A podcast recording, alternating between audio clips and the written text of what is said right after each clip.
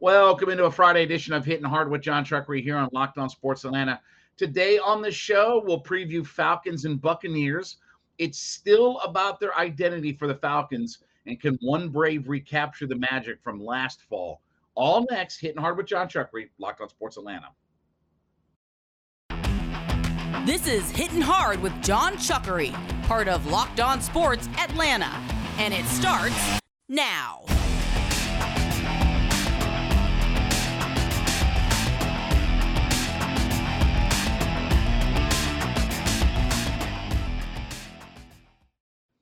Welcome into Hitting Hard with Jon Chuckery here on Locked On Sports Atlanta. We're brought to you by Bet Online. We ask you to head to youtube.com, put Locked On Sports Atlanta into your search browser. When you get there, hit that subscribe button, leave us a comment. We are free and available on all of your favorite podcast platforms, including Spotify and Audacy. Don't forget to download us for free there. And you can now find us on Roku and Amazon Fire. So check us out on those platforms as well. Follow me at JMCH316. Well, it's another Friday, so another Falcons game coming up here on Sunday. As the Falcons are going to be in Tampa Bay, this is going to be very intriguing. You know, the Falcons have a very difficult schedule this year with the teams that they're going to line up against. You know, Browns was not going to be an easy game. Tampa. Now, let's talk about the Tampa side of things for just a second here. So, you know, in listening to some of the talking heads and things down there, you know, this is becoming must win for Brady and the Buccaneers this week. They've lost two in a row after they got off to a 2 0 start. They've lost back to back games now. They're at home and they feel like they've got to get themselves back on track and they have to start with this weekend. Now, obviously, there's a lot of drama that is going on down in Tampa Bay, right? Obviously, with the report this week that Brady and Gisele have gotten divorce lawyers and and all that kind of stuff look, Tom Brady's not going to be frazzled or rattled or anything like that. He's the greatest player in the history of the NFL. He's the single most important player a team could ever have in the history of the NFL. That's that's the exact way to phrase it. He's the most important player you could ever have on a roster in the history of the NFL. So, with all due respect, a week 5 game against the Falcons at home isn't going to frazzle Tom Brady. And I expect them to have a big performance and they're going to come out guns blazing. Now, A few thoughts about this game. One is the Buccaneers defense is good but not great, but there are a couple of things that they do really well. One is only four teams have more interceptions than the Buccaneers. So, for my listeners out here, watchers out here, get ready. This is the part where I hate on Mariota. Okay. So I got to get my PSA disclaimer out. Here comes the hate from Mariota. Okay. So it's going to be extremely important about ball security in the opportunities that Mariota has because this is a ball hawk defense. They will get after it and they will make plays in their secondary. So you don't want to give turnovers to Brady and the Buccaneers offense and make it easy for them. Remember, they're getting Chris Godwin. They've got Mike Evans back this week, Russell Gage. Looks like Julio may play. So there's a very good chance that they have a full complement of their weapons all back this week. Worst thing you want to do is hand the ball to them on a short field. So Mariota has got to play mistake free this Sunday. Can't fumble it, can't throw any dumb interceptions. And remember, last Sunday, after that Denzel Ward pick, that's when the 14 straight runs came against the Cleveland Browns. I know, I know it's all coincidence. It just worked itself out there. Okay, all right, all right. They didn't take the ball out of their quarterback's hand or anything like that. No, you're you're right. You're right. Um, the fa- the uh, Buccaneers defense is not a great pass defense. They have given up the 11th fewest yards via the the pass. They do have the sixth best yards per attempt number in the league. But where they make up for everything is they create turnovers when you have to throw the football against them. So again, establishing the run, playing at the line of scrimmage. The thing that will keep the Falcons in this game is not turning the football over and keeping uh, the line of scrimmage play like they have in these first four weeks. Neither one of these teams is very good on third down. Falcons are 38.4% on offense. Buccaneers are only 35%. So if you can convert some third downs, and look, the Falcons have the uh, fourth most rushing first downs in the league. The Buccaneers are not going to scare you with the run game. They have the fewest rushing first downs in the NFL. But again, where they make up with all of that is they have a Tom Brady that can use a short passing game to be the same thing as a run. What you can't do is let the running backs and things and tight ends start to get off because you're going to be busy. If you got Godwin, you got Evans, and you got Gage, you got Julio, you got all those guys running around, you're going to be pretty busy just trying to make sure because they will use those guys. They ain't worried about if they can't run the football, they've got their plan B. We'll start tossing it all around the field. So the Falcons are going to have to get some pressure on Brady. Obviously, you know, there's been some questions about the offensive line for the Buccaneers up to this point. They're outstanding at right tackle. Remember that guy I talked about? What's that guy's name? I'm trying to think. Oh, yeah, Tristan Wirfs. That's right. He's first team all NFL. Forgot. Excuse me. By the way, too, you see Pro Football Focus's uh, all NFL team through the first four weeks of the season. See the starting right guard is? Yeah, Chris Lindstrom. Anyway, um, Tristan Wirfs is an outstanding offensive lineman. And obviously, it's always been talked about you get pressure on Brady up the middle. That's where you have to get after him. So they've got to be able to disrupt Brady and his rhythm. And look, Brady's had some big games against the Atlanta Falcons. Mike Evans has had some big games against the Atlanta Falcons. He's got almost 1,300 receiving yards in literally 15 games against the Falcons. So he's had some big moments. Can't let some of those guys get off and make those big plays. And the Falcons have to just kind of stay true. And we'll talk about this coming up because of injuries and things like that. But staying true to your identity and what you do. Don't let Mariota put the ball in harm's way. You know, the Falcons already don't convert a lot of third downs. They have to be efficient on third down. They have to be able to get pressure with four against Brady because you're not going to be able to just start blitzing guys because he will pick you apart, especially if he's got all his cavalcade full of weapons that are going to be available. So this is going to be a real test because Tampa Bay is coming in hungry. They are coming in. I know the Falcons are trying to win, but Tampa Bay is desperate. You only have Tom Brady with one expectation Super Bowl or bust. There is no settling for anything else. You don't have Tom Brady on your roster without the expectation being Super Bowl or bust. So the Falcons have their work cut out from because this is a wounded animal that they're going into on Sunday. But Falcons can get this done. They have to play their game. If you can get pressure on Brady, you can keep the run game going. You know, they've not been great against the run, Tampa Bay's defense, but they're pretty good. You know, again, they sacked the quarterback really well as well. Um, only four teams in the NFL have more sacks than the Buccaneers. So Mariota is going, this is going to be a lot about Mariota, not because, you know, he throws for 350 and all this and the other. It's not taking sacks so you don't have to get yourself changed up. And what do we say? Let's all say it together down in distance. Can't create third and long. You have to stay ahead of the chains, convert some on third down.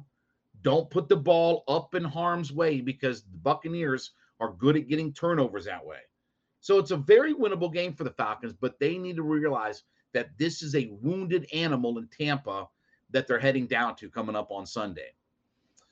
All right, want to mention too. Listen, don't forget Roku and Amazon Fire are a couple of the places that you can find us. Of course, those are our new platforms that we just integrated into. Make sure you check us out there, and don't forget all of your favorite podcast platforms always have us available. Download us for free and leave us a five star review. Hey, want to talk about my friends over at Bet Online? Listen, betonline.net is the place to go for all of your sports wagering information. I don't know if you bet on that debacle of a game last night. That was as bad a performance as two NFL teams could have. But, you know, you take the under in a game like that, you can find a way to win yourself some money. So, what I want you to do is I want you to take that mobile device and I want you to head to betonline.net. It's where the action starts. Go there today and get all the latest news and information scores, e betting, uh, podcast news, anything that you need, stats, everything is available very easily online on your mobile device. Head to betonline.net today where you can get involved in wagering on all different things. You want college football, you want NFL, you want golf, you want MMA, boxing, baseball playoffs are coming up. Hey, don't look now. Guess what? We're very, very close. Hawks had their first preseason game. So, guess what? NBA season opens up a whole nother opportunity for you. You want to be smarter, you want to bet better. Head to betonline.net today. It's where the action starts. Now, the Atlanta Falcons, look, are dealing with some injury issues. So, not just Cordarrelle Patterson that is out and on IR. So, let me start with that first.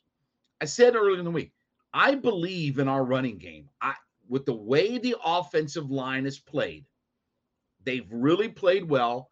You have Caleb Huntley and Tyler Allgeier, who are both averaging over five yards a carry. So I don't feel like, even without Patterson, I don't feel like our running game has to take any kind of step back. It all starts with those five guys up front, and those guys are doing their job right now. So as far as what our philosophy is and what our identity has been and will be, there's no need to change that. Now, obviously, the other injury news that we're waiting to see is today whether Kyle Pitts practices or not. He obviously has not practiced Wednesday or Thursday, dealing with a hamstring issue.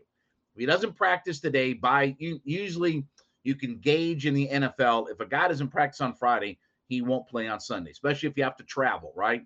So we'll see today if he practices or not. My anticipation in talking to some people is that we may not see him on Sunday. Now, how does that change things? Well, we just explained. Look, I don't want the ball in the air all that much. But Kyle, okay. Uh, I mean, can I say with all due respect to preface all of this? All right. It's not as though we're hucking it around to Kyle Pitts offensively. Okay. Kyle Pitts has been a very small piece. If you want to be honest and truthful, he's been a very small piece of the success of the Falcons offense this year. Okay. I know he's a unicorn and I know he's all these things that people keep telling me about, but we're also four games in and he doesn't have a touchdown and has barely seen the ball in the red zone. Didn't see it the first two weeks. He's not even he's his snap percentages at times are very funky. Even in the red zone, we're not seeing him on the field. And I know the coach is bragging about his blocking and all this. If we drafted the number four guy why the hell didn't we just draft Penei Sewell if we needed a blocker? But anyway, that all aside. So does it hurt? Of course, because he's your unicorn and he's one of your top players, and it always hurts. But the philosophy is, and certainly with what the Buccaneers do, isn't a drop back and huck it around this week. This is where staying true to your identity matters.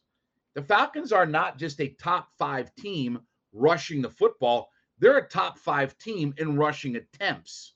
And again, that's the number one stat Bill Parcells always wanted to see.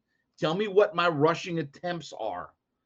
Well, the Falcons are a top five team there. If you commit and you stay to the run and you keep the ball out of harm's way, because, and let me PSA, I'm about to hate on Marcus Mariota again for all the, the fans out there. So just get ready because there's some hate coming. Okay. Woody Hayes had the famous saying that when you put the ball in the air, three things can happen and two of them are bad, right? That's Marcus Mariota.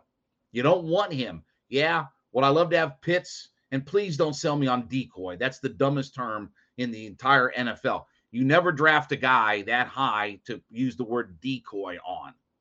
But the Falcons' identity is to line it up and come at you with our offensive line moving you backward, with our running backs coming in. Huntley is a one cut and go guy. Allgeier can bang you through the tackles. And when you get down deep in the red zone, you add in Marcus Mariota's ability to make plays with his legs. And now you put lots of pressure on the defense.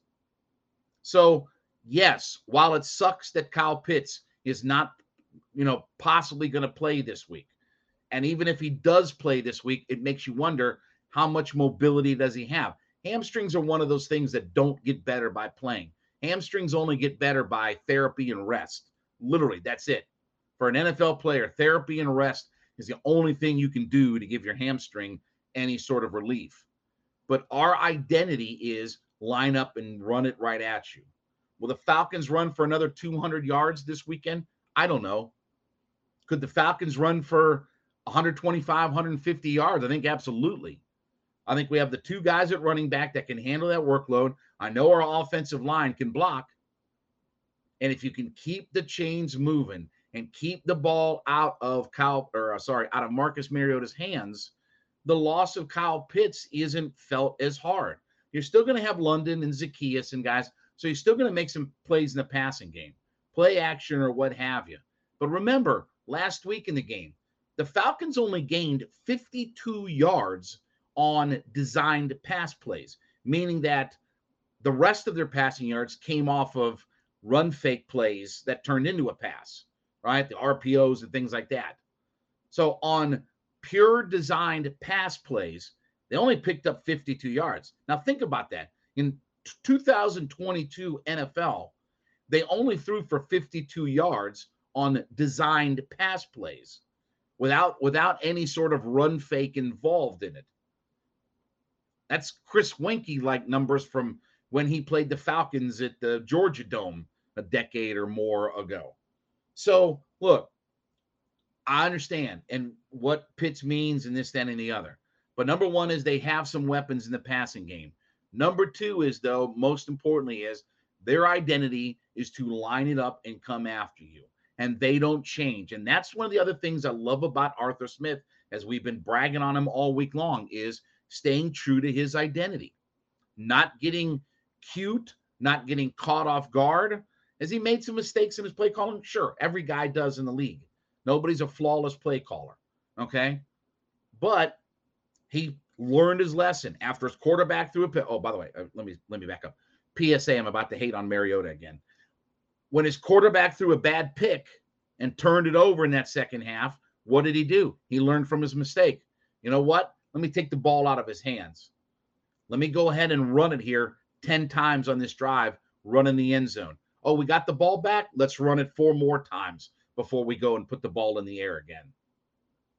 That's why it's so important to keep your identity, keep the chains moving, pick up short yardage. And I like the contrast between Huntley and Allgeier, what those guys can give you. Look, they may need Mariota to pick up some plays with his legs this week. This may be one of those weeks where, you know, if Marcus Mariota had more rushing yards than passing yards, I wouldn't feel bad about that at all. But this is all about the Falcons staying true to their identity and if they do that, I think they give themselves a really good chance to win on Sunday. All right, listen, want to mention too, again, Amazon Fire, Roku, hit us up on those platforms. You can download us for free on all your favorite podcast platforms, including Spotify and Audacy. Always remember to leave us a five star review there and always leave us a comment and hit the subscribe button on our YouTube page as well. So, obviously, last fall, when the Braves were making their World Series run, so much of their success came from the three headed monster of outfielders that they went and Alex Anthopoulos acquired at the trade deadline, right? Actually, Joc Pederson was a little bit before that, but the Joc Pederson, who helped you basically win the Milwaukee series, Eddie Rosario, who was the NLCS MVP, and Jorge Soler, who was the World Series MVP. Now, of those three guys, they only brought one guy back, right? Pederson had a good year. He was an all star. Soler had a pretty lousy year. I think, you know, before he got injured, he was 13 homers and hit 208. Rosario obviously brought back, and, you know, to, to say that he struggled would would probably be, you know, a, a pretty accurate statement. 212 batting average for the year, five homers, scored 27 runs, and knocked in 24. And obviously had the eye issues and things like that, missed a good bit of time and things like that. So a lot of people were excited about the idea of bringing one or more of those guys back because let's face it, the, a lot of their success was captured lightning in a bottle. Rosario, Soler, Pederson. They captured lightning in a bottle out of those three guys. Well, can they do that again this year with Rosario? The good news for Rosario is that this September, first few days of October, was his, from an average standpoint, his best month of the year. Now, what's funny is is that his on base percentage was exactly the same, 294 September October as it was in August. His slugging was exactly the same at 385, which is not a very good number. same as it was in August. And his OPS was obviously exactly the same because that slugging plus on base come together. So his on base slugging OPS was all the same August and September. The difference is that he had his best average month in the month of September 277. He was 068. Remember how bad that start was? 068 in April, 222 um, through July because he didn't play in June because of the eye issue, and then 231 in August. But that number jumped up to 277. And when you look, he played a couple less games, had a homer, five RBI, four doubles. Now, look, certainly none of his numbers jump off the page to you, but at least he finished strong. And when you talk about trying to win in playoff baseball, right? And now with the way this, I don't know, I'm not I'm not sold yet on this Fakakta playoff system and all this kind of stuff. And you know, maybe there's some beat up factor for the teams that have to play in the wild card before they go face, you know, the Dodgers and Braves and the NL and this, that, and the other. I, I'm not sure I'm sold on the playoff format just yet. But when you talk about having to win several games, you know, in baseball, it's not usually about one guy just carrying you through the entire playoffs. You know, we talk about the NBA, you have to win 16 playoff games. Well, you need your superstars to win the vast majority of those games. Baseball, historically, you have role players that do all sorts of things the Solers and the Rosarios. So, can Rosario capture some of that magic in the playoffs that he did last year? That's certainly the hope. Because in, in listening to Brian Snitker, who did a lot of Atlanta media yesterday, I, I do believe that they're going to keep Harris at the top of that order, right? And I believe that Rosario probably realistically is going to platoon in left field with Robbie Grossman. I would think the plan now is Contreras will mostly DH. We'll see because d'Arnaud caught every game last year in the playoffs. With the way the condensed schedule is, that's another part of it, is that the schedule gets really condensed now in the playoffs. You don't have many days off and things like that, right?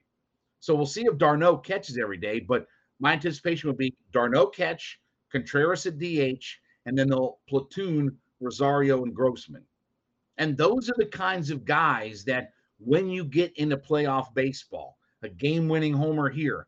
You know, I remember the Indians in 97. One of the unsung heroes on that team, and one of the guys who really helped them win the Baltimore series, win the ALCS, was Tony Fernandez who was sort of a platoon second baseman, you know, former shortstop, former Blue Jay, came over and he crushed left-handed pitching and hit a home run off Mike Mussina and helped them win the ALCS, right?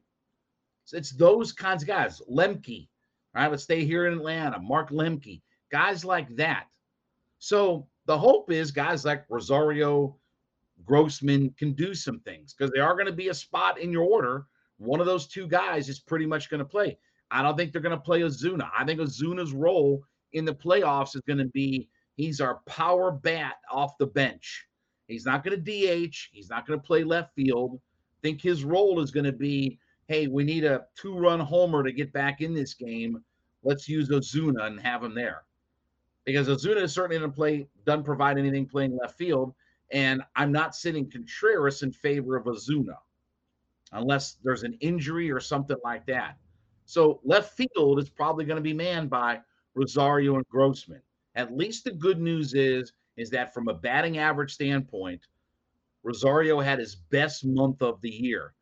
When you consider that he was 068 in April, had the eye issues, missed time, and then at least started to get things back on track.